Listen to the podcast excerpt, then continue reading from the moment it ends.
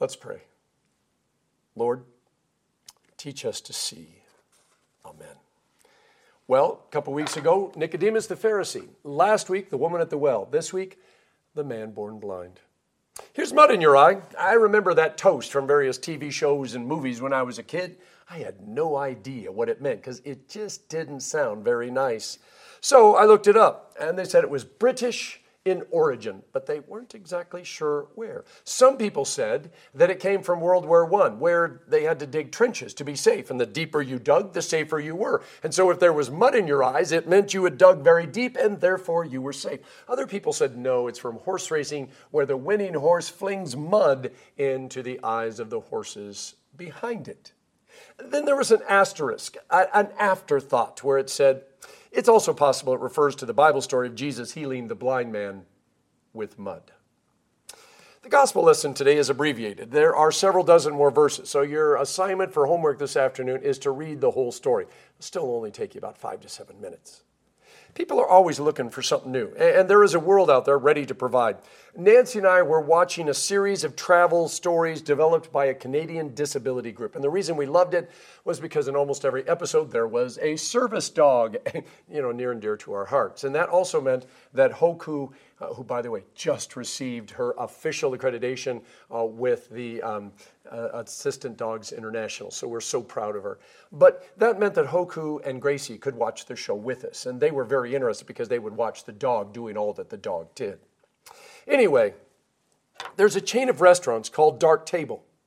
You arrive at the restaurant in a well lit lobby, but then you are escorted into the actual restaurant that is completely and totally dark. And when I say completely and totally, I mean no light. And by the way, you're not allowed to bring a cell phone, flashlight, or anything else. Nothing that even glows in the dark.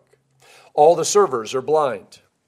The purpose is to experience not only what it is like for people who are blind, but to force yourself to use your other senses. Now, most people come away from their dining experience a little unnerved. And by the way, they got a billion questions, but they also say the food tasted amazing because they were focused on it and not the million other distractions that often play out at a restaurant.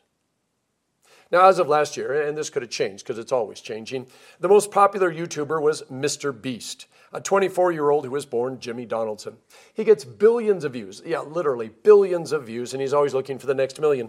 A few months ago, he offered to pay for a thousand people who needed eye surgery in order to see, but who couldn't afford it. Yeah, you can look it up on Google. It's a pretty good story. His detractors immediately posted that he was just doing it for the fame, that he really didn't care about the people. Um, but others came back with, Does it really matter? As long as a thousand people who couldn't see now can see.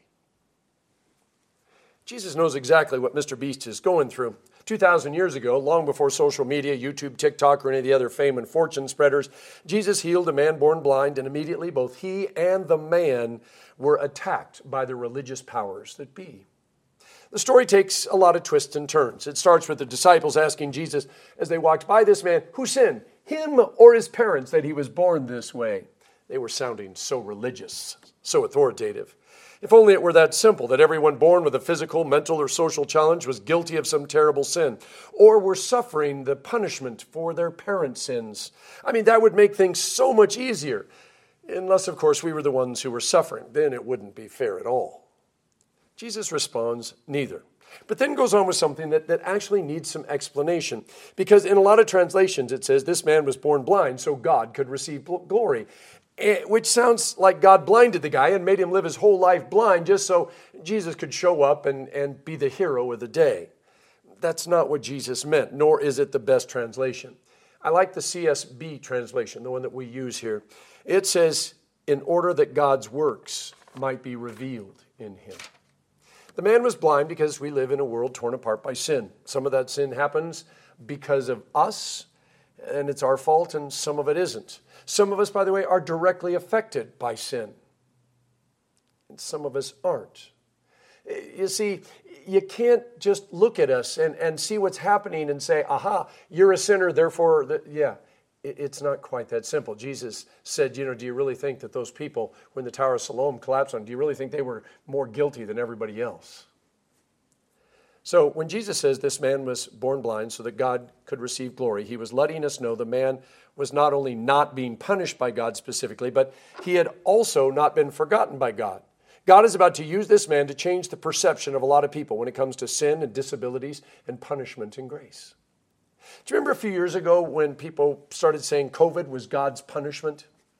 Now, it's pretty much the same thing because according to their theories, God was most angry at Peru, Bulgaria, Bosnia, Hungary, and Slovakia, who had some of the highest percentages of death in their country. It doesn't necessarily work that way. Jesus directly answers the disciples' question by saying, Not everything is God's specific reaction to our sin. Then he noted they asked the wrong question. It goes on to remind them that each moment is an opportunity for God's works to be revealed and to draw people back into a relationship with God. It's really not that difficult. But you know what? We can tend to make it really hard because we've got our, our way of expecting how things should be. We want people to get what they deserve. But of course, we don't expect any punishment because we're the good ones, or at least the gooder ones. But every time we hear about something bad happening and ask who sinned, them or their parents, the truth is we're the ones who aren't loving our enemies or praying for them. We need to read past the headlines, past the opening words of a story, and sometimes we need to seek another source to make sure that we actually know the truth about what's happening and what did happen. Because we are sinful, we're going to conjure up all sorts of theories, explanations, and justifications for our theories and explanations. And here is where that old axiom, silence is golden, actually comes in handy. You see, there's a difference. There's a difference between thinking it and saying it out loud. And this is where the prayer comes in Forgive us, Father, for our inability to keep our mouth from saying things that we shouldn't say. All right, some observations about the text. The disciples were obviously close enough to the man born blind when they said, you know, who sent him or his parents. You almost expect the blind man to say, you know, there's nothing wrong with my hearing. I can hear you. Um, second, Jesus made an obvious statement, noting that when it's dark, it's hard to work, so you need to get things done when the sun is still shining. Uh, he then ties it all up by saying, I am the light of the world. And even as dense as the disciples often were, they should see the connection between light and darkness, between blindness and seeing. Something else to note. Unlike a few other places, Jesus doesn't ask the man born blind if he wants to see. He just spits, makes some mud, smears it in the man's eyes, and tells him to go wash in the pool called Sent. I don't know if the man born blind could see immediately or, or if he needed his seeing eye dog or his friends to guide him to the pool and then he was able to see. Uh, we'll figure all that out in heaven. But off he went, and he could see. Every time I read this passage, I think of my grandma Mosier, who, when I was a little kid, if I had dirt on my face, she would grab a Kleenex or a napkin and spit on it and then wipe the dirt off my face. Now, this is the same grandma who was not happy when I let the family dog lick me. She would say, Yuck, do you know where that dog's mouth has been? By the way, I knew better than to respond asking her, you know, the whole spitting on the Kleenex thing because I knew it wouldn't go well for me. Now, there are 51 separate acts of healing in the Gospels. Jesus spends as much time healing as he does preaching. While Jesus rejects that all sickness is God's way of getting even with sinners, he also makes a connection, says there's a definite connection between sickness and sin. This is something St. James picks up on in his letter and really pushes it when he says, Is any one of you sick? He should call for the elders of the church. They should pray over them and anoint them with oil in the name of the Lord. The prayer of the faith will save the sick person, and the Lord will restore them to health. If he's committed sins, he will be forgiven. Therefore, confess your sins to one another and pray for one another so that you might be healed. This also aligns with the Jewish view of the body and soul in which if either has a problem, the other has a problem as well. The Greek word sozo means both to save and to heal. We are a body and a soul, not an either or. A few years back, someone left a walker in the driveway of our office. Yeah, it, was kind of crazy. We came up and it was like sitting there in the middle of the driveway, uh, believing that somebody just forgot it when they got into their car and they would be back for it. We left it, we set it off to the side, and we just left it there. But days and days went by and nobody claimed it. The, the, the, mail lady came by and she said, So, did you guys do a miraculous healing? And, and we turned to her and said, Well, not that we know of, but God has done stranger and more miraculous things, so who knows? Well, after it sat there a couple more days, we brought it inside, cleaned it all up, and gave it to somebody who needed it. You know, we hoped that whoever left it behind really was healed. A few years back, all the way to 19, or 1868, a young girl named Bernadette claimed to see a radiant vision of a woman in white in Lourdes, France. At the time, by the way, Lourdes was just a small town. Bernadette claimed the Virgin Mary appeared to her 17 more times over the next few months. Today, an average of 25,000 people visit the city, scooping up water from the fountain, lighting a candle, praying, and leaving behind things like eyeglasses, hearing aids, crutches, and wheelchairs as proof of their healing. For many, such miraculous healings are an offense to science. And since the definition of a miracle is something that cannot, and I need to underline and highlight the word cannot, happen through human work, uh, there's a lot of people that claim miracles just don't happen. I was reading an article in a medical journal that said, and I quote, if medical authorities agree that a healing in, is inexplicable in terms of present scientific knowledge, you can simply ascribe the healing to the deficiencies of present scientific knowledge. Wow. In, other words, we just don't know how it happened medically, but there's no other excuse. They actually went on to say if otherwise intelligent and honest human beings are convinced, despite all arguments to the contrary, that it is God who healed them, you can assume their sickness, like the cure, was purely psychological. Ouch. Our gospel story in its fullness is important. The gospel says the man was born blind. Okay. Now, the church leaders had seen this man sitting in that spot begging because he was blind for years. They interview his parents, who said, Yeah, he was born blind. The community is also a part of the story. In other words, there were lots of individuals who could have provided feedback and said, They're lying, but they didn't. See, this wasn't imaginary, this wasn't psychological. See, I can understand why various scientific and medical journals would not want to give any credit to God when it comes to healing and miracles. In their case, their livelihood and income would be affected if all people had to do was get anointed with a little oil or have someone of faith pray for them. But why the church would be unwilling to give God credit? That really is strange. Have you ever tried to explain rationally things like Michelangelo's David, or Da Vinci's Last Supper, or Beethoven's Fifth? Or the taste of a fresh strawberry, or the color of a peacock's feathers. See, I know that we can run chemical analysis or do sound sampling or all sorts of other tests to show what these things are and even what they're made of, even down to the molecular level.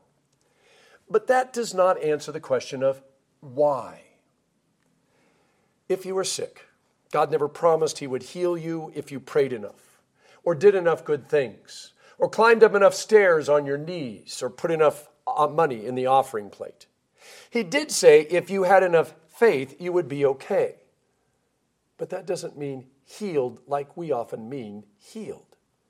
Something I learned from those who have great faith because they have great faith, it's no longer matters if they're healed or not. They believe, as God told St. Paul, God's grace is sufficient. Now, there's nothing wrong with praying for healing for yourself or somebody else. But don't let anyone, and I mean anyone, ever tell you that if you aren't healed, it's because you didn't have enough faith.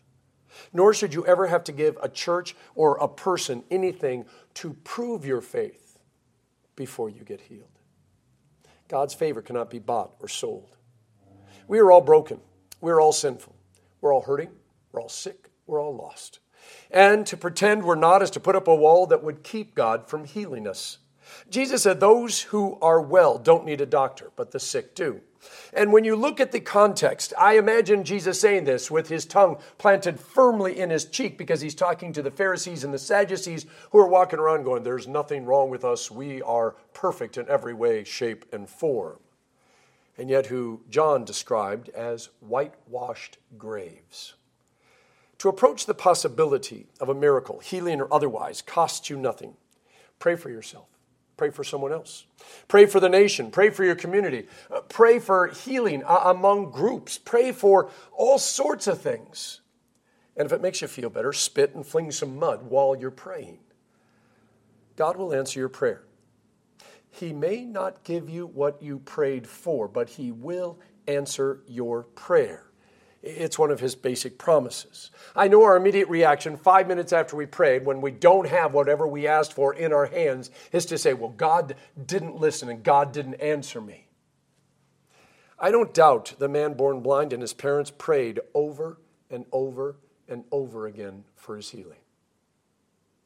And by the way, the disciples' words probably hit a little too close to home because they all probably did feel a little bit like some or all of the blindness was caused by something they did or didn't do. It's just how we think. But that's not the way that God works. Be careful about trying to act all religious and high and mighty when you pray. Over and over again, Jesus says it's the humble, uh, those who have humility that God listens to. See, one thing I've really come to understand if God doesn't seem to be giving you what you asked for, no matter how many times you asked for it, He might have given you something else. But you're going to have to have an open heart, an open mind. You're going to have to have an open life to see what it is and why I guarantee it's better than anything you asked for. In the name of the Father, and of the Son, and of the Holy Spirit. Amen.